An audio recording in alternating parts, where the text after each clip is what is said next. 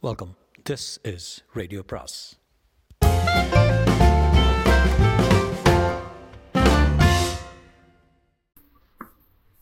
அனைவருக்கும் அன்பு வணக்கம். சுஜாதாவின் மற்றொரு சிறுகதை. சிறுகதையின் பெயர் மாமா விஜயம். மாமா விஜயம். எங்கள் வீட்டு நாயின் பெயர் லூலு. வயது இரண்டு. அப்படி குறைக்கவே குறைக்காது. அதுவும் அவ்வளவு தீவிரமாக அது. உண்மையை சொன்னால் திருடன் வந்தால் கூட குறைக்காது. அதிகம் அலட்டிக்கொள்ளாத நாய். ஃப்ரிக்குக்கு அடுத்தபடி சுகவாசம். நீ போடுகிற மோர் சோற்றுக்கு இது போதும் என்கிற அமைதியும் திருடன் திருடு கொடுக்கிறவன் எல்லாரும் ஒன்று என்கிற கீதாச்சாரியின் மனப்பக்குவம் கொண்ட லூலு அந்த வியாழக்கிழமை காலை ஹவு ஹலார் என்று முப்பது டெசிபல் சக்தத்தில் குறைத்து கொண்டிருந்ததுக்கு காரணம் எங்கள் மாமா வந்திருந்தது தான் எங்கள் அம்மாவின் அண்ணாவாய் அண்ணாவின் மீது லூலுவின் இந்த அபரிவிதமான வெறுப்புக்கு காரணம் நினைவு திரைகள் ஒரு வருஷம் பின்னோக்கி செல்கின்றன. அப்போது வந்திருந்த மாமா எங்கள் எல்லோர் முன்னிலையிலும் லூலுவுக்கு அடுத்தடுத்து நான்கு ஜாம் பிஸ்கட்டுகளை போட லூலு அவைகளை உற்சாகத்துடன் எகிரி குடித்து குதித்து நடுவானத்திலே பிடித்து பிடித்து விழுங்கிற்று. ஐந்தாவது ஒரு ஆக ஒரு புளியங்கொட்டையை மாமா எறிய லூலு அதையும் பழைய விசுவாசத்தில் விழுங்க நம்பிக்கை துரோகம் புரிந்ததும் லூலு என் மாமாவை பார்த்த பார்வை விவரிக்க முடியாது. சி நீயும் ஒரு மனுஷனா என்பது துணிக்க எள் என்று உறக்க தந்தி பேப்பரின் தலைப்பு செய்தி சைஸில் குறைத்துவிட்டு ஓடிவிட்டது.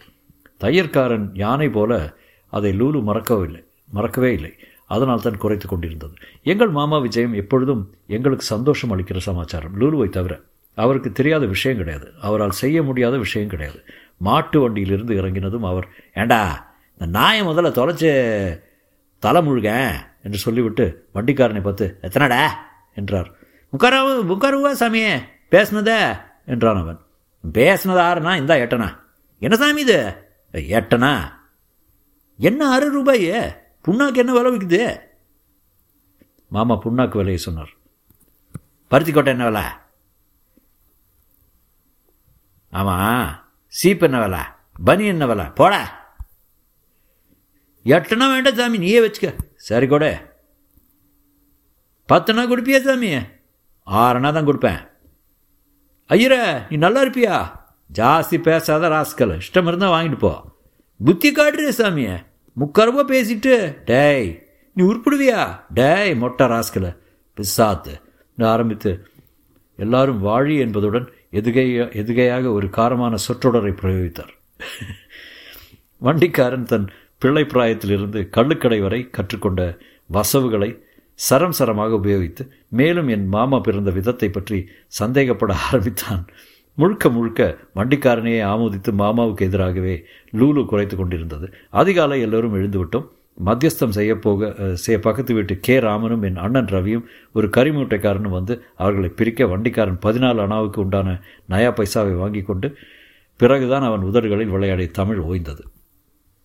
மாமா உள்ளே வந்தார். சோஷலிஸ்ட் ராஜ்யம் வந்த பிறகு ஏற்பட்ட மரியாதை குறைவை பற்றி பேசிக்கொண்டே நிலைப்படியில் குனிந்து உள்ளே வர லூலு அவர் கால்களுக்கு இடைவெளியில் அவருக்கு முன்னே நுழைந்தது.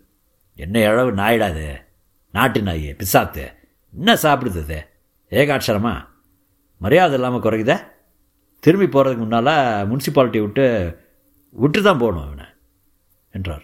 இதை என் தங்கை சசி விரும்பவில்லை. அம்மா வரவேற்பாங்க. வா என்றாள். வண்டிக்காரனை மறந்தவராக சிரித்து சௌக்கியமா? என்றார். இங்கே அவரு. மாடியில் தேகப்பியாசம் செய்கிறாரு. இதுக்கெல்லாம் அவருக்கு எதுக்கு? அவரிடம் சொல்லிப்பார். மாமா முதல் தடவை என்னை பார்த்தார். வருஷம் ஒரு தடவை நில விஷயமாக வருகிறவர். ஞாபக மருதி வேறு. யாரடா நீ? நானா தானே? ஆமாம் மாமா மூஞ்சியில் என்ன கருப்பா? அழியாதா. மீசா மாமா மீசையா? சை உங்கள் தாத்தா கேட்டார்னா என்ன ஆகும் தெரியுமா? மீசை வச்சுக்கிட்டு கண்ணாடியும் போட்டுக்கிண்டு எப்படி இருக்கிறா தெரியுமா? எப்படி இருக்கிறேன்னு தெரிந்து கொள்ள நான் விரும்பவில்லை. தேவாங்க மாதிரி. நீங்கள் எப்படி இருக்கிறீர்களாம் என்று மனதில் கேட்டேன். பவானி எங்க?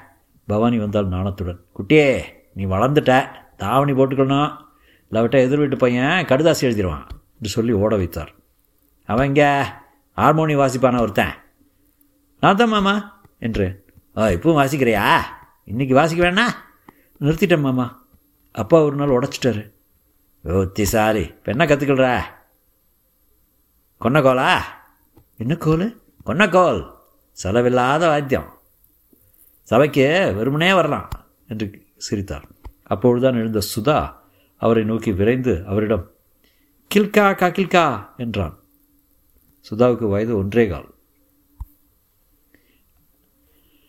அவனை எடுத்து பந்தாக தூக்கி பிடித்து உயர எறிந்தார். அவன் அதை ரசித்து ரசித்து சந்தோஷத்தில் அவர் பனியை நினைத்தான்.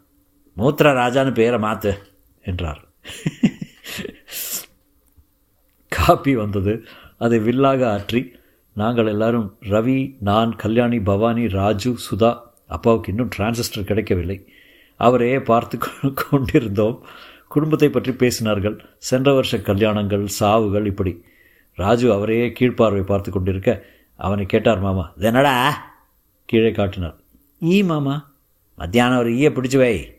அதை சாக அடித்து நான் மறுபடி பழக்க வைப்பேன் என்றான் இப்போ பிடிச்சிட்டு வரவா?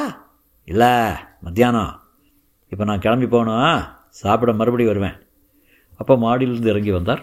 சட்டை இல்லாமல் யோகாசனம் செய்த வியர்வையுடன். மாப்பிள்ள சௌக்கியமா? யார்? சாமியா? என்ன வண்டிக்காரனோட சண்டை? அது ஆயிட்டுதே. ஆசனம் செய்திருக்கலாமே ஆமாம் ஜாக்கிரதையாக இருக்கணும். இப்படி தான் என் ஃப்ரெண்டு ஒருத்தன். எடக்கா ஏதோ ஒரு ஆசனம் செய்துட்டு மழுக்குன்னு ஒரு எலும்பு விட்டு போய் அப்படியே இருக்கான். அஞ்சா நம்பராக தலைகீழாக கவித்தா போல். பிரிக்க முடியல. நான் அதெல்லாம் செய்கிறதில்ல சந்தோஷம். நீங்கள் போன தடவை வந்தபோது செருப்பு மாறி போச்சு. அப்புறம் என் எட்டு முழை வேஷ்டி ஒன்று ஷேவிங் ப்ரஷ்ஷையும் காணும். ஆ அந்த ஷேவிங் ப்ரஷ்ஷை பள்ளம் தோண்டி போச்சிட்டேன் செருப்பு. நாலு அணா கொடுத்து எடுத்துக்கொள்ள சொல்லுவேன். உங்கள் பேர் பேப்பரில் வந்திருந்தாமே. ஆ குழந்தைல இருக்கிற போது வேண்டாம். அப்புறம் தனியாக சொல்கிறேன் இப்படித்தான் போகும். மாமாவுக்கும் அப்பாவுக்கும் சம்பாஷணை. ஒருவரை ஒருவர் சாடுவார்கள். மாமா குளித்தார். சந்தோஷமாக சோப்பில் வானவில் கொப்பங்களை உதிர் கொப்பளங்களை உதிர்த்து காட்டிவிட்டு புதிதாக வந்தார். கல்யாணியை அந்தரங்கமாக விசாரித்துவிட்டு மறுபடி காஃபி சாப்பிட்டு விட்டு சாப்பிட வருகிறேன் என்று கிளம்பி விட்டார் அவர் போனதும் ராஜுவனிடம் வந்தான். நானா எனக்கு ஒரு ஈ பிடிச்சுதா? என்றான். ஈயும் கிடையாது எறும்பும் கிடையாது போட என்றேன். சரி நான் அப்பாவோட நீ மூலக்கடையில் சிகரெட் குடிக்கிறத சொல்லிடுறேன் என்றான். ஏய் ராட்சசா என்று ஈயை தேடினேன். அன்றைக்கென்னவோ ஒரு ஈயையும் காணோம். ஈமுகாவில் ஈமுகாவில் ஏதோ தலைவர் வருகிறார் போலும். சிறிது நேரம் தேடினோம். இதை பாரு நாற்காலி கையில் என்றான் ராஜு. அதை அணுகி கையை கோப்பையாக வைத்துக்கொண்டு கையை வீசினேன். அது அலாக்காக அறுபது டிகிரியில் பறந்து என் மூக்கின் மேல் வந்து உட்கார்ந்து கெக் என்றது. நகராதே நானா நான் பிடிக்கிறேன். மூக்கு மூக்கு. நகராத நகராத. ஆனால் அதற்கு மேலே குறிப்பிட்ட ஈ வேறு திக்கில் பறந்து காணாமல் போய்விட்டது. தேடு தேடு என்று தேடினோம். மேஜைக்கடியில் டெலிஃபோனின் மேல் பதஞ்சலியின் யோக சாஸ்திர புத்தகத்தின் மேல் டேய் அங்கே இருக்கிறது என்றான் ராஜா. எங்க? அவன் காட்டின கவரில் எட்டடி உயரத்தில் புள்ளியாக வீற்றிருந்தது. ஷ் இண்டு கொண்டு வா. கொண்டு வந்தான். சுருட்டு சுருட்டினான். நாற்காலி வந்தது அது. கவனி ஜேம்ஸ் பான் போல மெதுவாக அணுகி படையர் என்று செய்தி தாளால் சாத்தினேன். விரயம். அடித்தது சுவரில் ஈ வடிவத்தில் இருந்த ஆணியை. பத்து நிமிஷம் இந்த வேட்டை என்சைக்ளோபீடியாவில் ஈ பற்றி படித்தேன். ஈக்களின் தாமத்திய வாழ்க்கையை பற்றி போட்டிருந்தான். பிடிப்பதை பற்றி ஒரு அக்ஷரம் கூட இல்லை. நானா இதோ என்றான் ராஜு. காலி இன்ஜெக்ஷன் குப்பி ஒன்றில் ஒரு ஈயை அடைத்து வைத்திருந்தான். பறந்து பறந்து முட்டாள்தனமாக விழுந்து கொண்டிருந்தது. எப்படி பிடிச்ச? ஆ சக்கரை வச்சேன். ஐந்து வந்தது ஒரு வீச்சில் ஒன்றாகப்பட்டது என்றான் பெருமையுடன். பாட்டில் ரப்பர் மூடியில் ஊசி வைத்து மூச்சுக்காக ஓட்டை போட்டான். அதை அலமாரியில் வைத்தான். அடைக்கப்பட்ட ஈயை அப்பா ஆஃபீஸ்க்கு செ செல்கையில் பார்த்தார். டு சே வாட் ஐ சே என்று கேட்டார். என்ன? என்றாள் அம்மா. முடி இருக்கிற பாட்டிலுக்குள்ளே ஒரு ஈ எப்படியோ உள்ளே போயிடுச்சே. ராஜு பிடிச்சி வச்சுருக்கான். ராஜு? பிடிச்சி வச்சுருக்கான். எதுக்கு? இல்லைப்பா மாமா ஈயை சாகடித்து பிழைக்க வைக்கிறேன்னு சொல்லியிருக்காரு. ஓ அண்ணாவை விட பெரிய நட்டை நான் பார்த்ததே இல்லை. நட்டுன்னா என்ன அர்த்தம்? என்றாள் அம்மா. ஆ டிக்ஷனரியை பாரு. ஏண்டா அவருக்கு தான் மூளை இல்லை. நான் உனக்கு எங்கடா போச்சு? போன தடவை இப்படி தான் ஈய பாதரசமாக்குவேன்னு மனுஷ எலும்பு கேட்டார். அடுத்தது பல்பொடி தயாரிக்கிறேன்னு செங்கல் உரசுவார். தலைவலி தைலம் பண்ணுறேன்னு கடை கடையில் உள்ள மெழுகுவர்த்தி எல்லாம் உருக்குவார். இதெல்லாம் கடந்த விஜயங்களின் சம்பவங்கள். அண்ணா வர்றது வருஷத்தில் ஒரு நாள் அந்த ஒரு நாள் குடும்பத்தையே பைத்தியமாக்கி அடிக்கிச்சிட்டு போகிறாரு என் செருப்பை எங்கே பாரு? என் செருப்பை மாட்டின்னு போயிட்டாரா? மாமா சாப்பிட திரும்பி வந்தபோது ராஜு மாமா ஈ பிடிச்சிட்டேன் என்றான். கொண்டுட்டியா என்றார். இல்லை பாட்டில் அடைச்சி வச்சுருக்கேன். பேஷ் சாப்பிட்டதும் வர்றேன். என் மந்திர வேலை பார். சாப்பிட்டதும் ஒரு அரை மணி நேரம் தூங்குகிற என்று படுத்து விட்டார் காப்பி கொட்டை மிஷின் அரைக்கிற மாதிரி குரட்டை விட்டார். காப்பி சமயத்தில் எழுந்து விட்டார். மாமா ஈ! என்று ராஜு குப்பியை காட்டினான். சரே ஒரு வாயகலமான பாத்திரத்தில் ஜலம் கொண்டு வா வந்தது. கொஞ்சம் விபூதியும் துளசியும் கொண்டு வா வந்தன. பாட்டிலை ஜலத்துக்குள் அழுத்தி மூடியை திறந்தார். நாங்கள் எல்லோரும் பார்த்து கொண்டிருந்தோம். விடுபட்ட ஈ ஜலத்தில் மிதந்து நனைந்து இறக்கைகளை சிலிர்த்து ஏகப்பட்ட தண்ணீரை குடித்து கால்களை அடித்துக்கொண்டு கொஞ்ச நேரம் முயற்சி செய்தது அழுத்து விட்டது கவிழ்த்தது மிதந்தது. பாவம் செத்துப்போச்சு என்றாள் சசி. டெத் பை ட்ரௌனிங் அப்படியே மல்லாக்க கிடக்குது பார். சசி அதை உயிர்ப்பிக்க ஒரு மந்திரம் இருக்கு. பார். ஈர ஈயை துளசியில் கிடத்தினார். அதன் மேல் ஒரு மந்திரத்தை முணுமுணுத்துக் கொண்டே விபூதியை தூவினார். சற்று நேரம் பாரு என்றார் ஒரு நிமிஷம் ஆயிற்று ஒரு நிமிஷம் ஐந்து செகண்ட் ஆயிற்று. அந்த ஈ சாம்பலுக்குள் இருந்து வெளிப்பட்டது. நான் எங்கிருக்கிறேன் என்றது இறக்கைகளை சுத்தம் செய்து கொண்டது பறந்து போயிற்று. எவடே? என்றார் மாமா. எனக்கு சம்மதமாகவில்லை. மாமா அது சாகலை. சாகலையா அத்தனை நேரம் தண்ணீரில் அமிழ்ந்தா மனுஷன் கூட செத்து போயிருப்பான் மாட்டானா? பிரணவ மந்திரம் சொன்னதால பிழைச்சது. டேய் எனக்கு பீதாம்பர வித்தை தெரியும்டா. முளகரண செடியில் இருந்து வடக்கு பக்கம் போகிற ஒரு வேர் எடுத்துக்கூட அதை தங்கமாக மாற்றுவேன் இப்படி மனிதர்களை பழிக்க வைக்க முடியுமா? என்றான் ராஜு. அந்த வித்தை எனக்கு இன்னும் சித்தியால.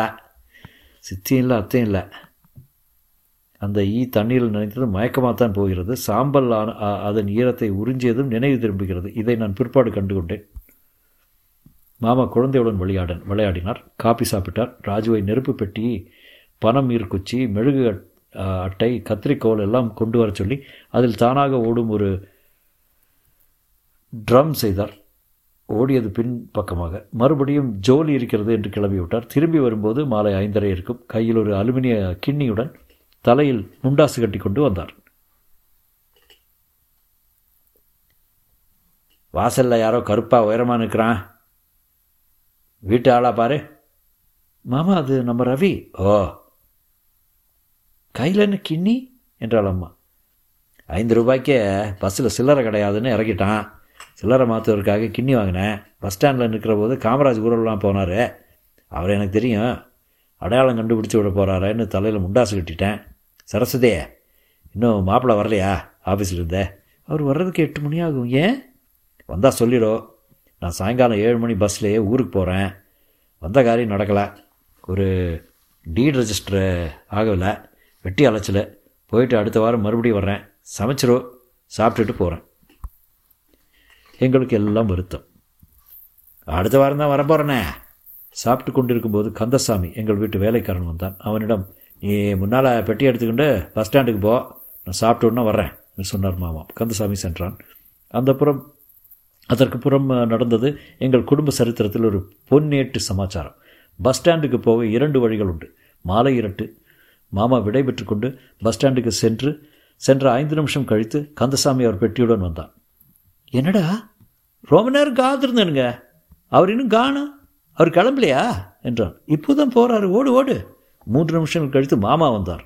அந்த கந்தசாமியை பஸ் ஸ்டாண்டில் காணா? எங்கே அந்த பிசாத்து? சாவுகிராக்கி மறுபடியும் இங்கே வந்தான் நான் முட்டாள? இப்போதான் போகிறான் மா போகிறான் மாமா. உங்களை தேடி வந்தான். மாமா ஓடினார். இரண்டரை நிமிஷத்தில் கந்தசாமி வந்தார் மறுபடி. அவரை இன்னும் காணலீங்களே? எல்லாரும் அவன் மேல் பாய்ந்து அவனை நிறுத்தி என்னடா எலி ரைஸ் மாதிரி ஒருவர் ஒருவர் துரத்துறீங்க? நீங்கள் இங்கே இரு. அவர் மறுபடியும் வருவார். உன்னை தேடிக்கிட்டு பஸ் எப்போது எப்போதோ போயிருக்கோம். அடுத்த பஸ்ஸுக்காவது போக முடியும் என்று அவனை நிறுத்தி மாமாவுக்காக காத்திருந்தோம். ஐந்து நிமிஷம் ஆயிற்று அரை மணி ஆயிற்று ஒன்றரை மணி ஆயிற்று. மாமா வரவில்லை. போயிட்டாப்புல இருக்க? போய் பார்த்துட்டு வரவா? என்று கேட்டான் கந்தசாமி. நீ போகாத என்று அதட்டி விட்டு நான் சைக்கிளில் போய் பார்த்தேன். மாமா பஸ் ஸ்டாண்டிலேயே நின்றுருந்தார் அவன் வீட்டுக்கு திரும்பி போயிட்டு வருவான்னு நான் இங்கேயே காத்திருக்கேன் என்றார். நான் மறுபடி சைக்கிளில் போய் அவர் பெட்டியுடன் திரும்ப பத்து மணி பஸ்ஸில் தான் அவரால் போக முடிந்தது. புயல் அடித்தார் போல் ஒரு நாள் விஜயம். எங்களை ஈ பிடிக்க வைத்து முளகரணை சரியும் மெழுகுவத்தையும் பணம் ஈர்க்குச்சியையும் தேட வைக்கும் விஜயம். அடுத்த வாரம் அவர் வருவதற்கு அவளுடன் காத்திருந்தோம். இந்த சந்தோஷ நினைவுகளை விட்டு அவர் அதற்குள் இறந்து விட்டார் முற்றும்.